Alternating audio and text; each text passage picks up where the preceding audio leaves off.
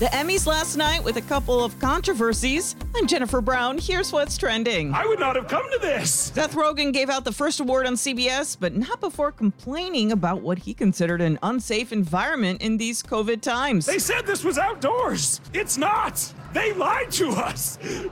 We're in a hermetically sealed tent right now. On Twitter, they commented too about the lack of masks and social distancing. Hashtag Emmys So White also picked up traction. All of the 12 major trophies went to white actors. Netflix, The Crown, and Apple TV's Ted Lasso winning big.